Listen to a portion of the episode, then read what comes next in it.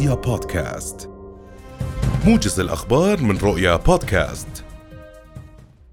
قالت أمين عام سلطة وادي الأردن منار المحاسنة إن أعمال الصيانة للسدود تجري على مدار العام وإن لجنة سلامة السدود في آخر شهرين أجرت الكشف على جميع السدود للتأكد من معدات وأجهزة القياس فيها.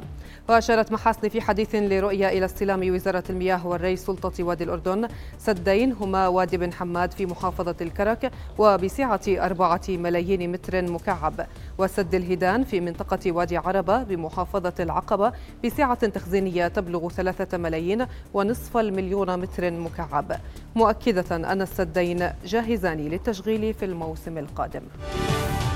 أكد نقيب الصيادلة دكتور محمد عباب توفر مطعوم الإنفلونزا الموسمية في الأردن وبكميات جيدة. وقال عبابني لرؤيا اليوم إن المطعوم ضروري ومفيد لجميع المواطنين خاصة الأشخاص الذين يعانون من أمراض القلب والسكري والسيدات الحوامل. لافتا إلى عدم وجود دراسات تحظر على فئة محددة الحصول على المطعوم عدا الأطفال دون عمر العام. أعلنت وزارة الزراعة عن إطلاق الحملة الوطنية لتسويق زيت الزيتون الأردني من خلال اتفاقية ضمت النقابة العامة لأصحاب المعاصر ومنتجي الزيتون الأردنية والاتحاد العام للمزارعين.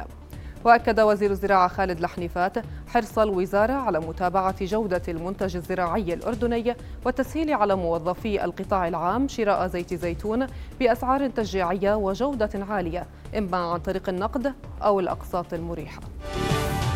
اقتحم مستوطنون متطرفون صباح اليوم المسجد الأقصى المبارك من جهة باب المغاربة بحماية مشددة من شرطة الاحتلال الإسرائيلي.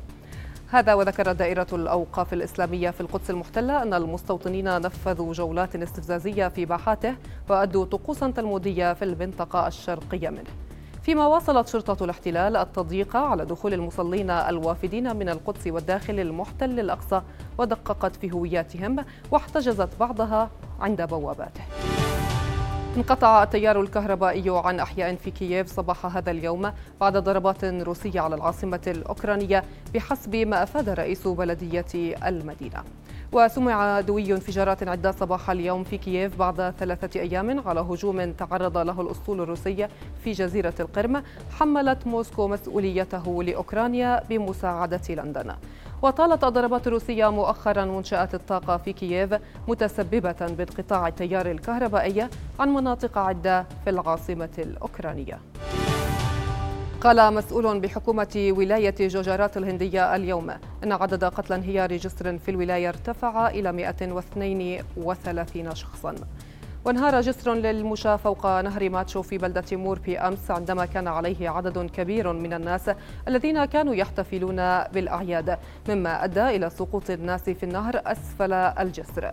وانتشر أفراد القوات المسلحة إضافة إلى فرق إدارة الكوارث والطوارئ العامة من المناطق القريبة للبحث عن المفقودين والمساعدة في عمليات البحث والإنقاذ.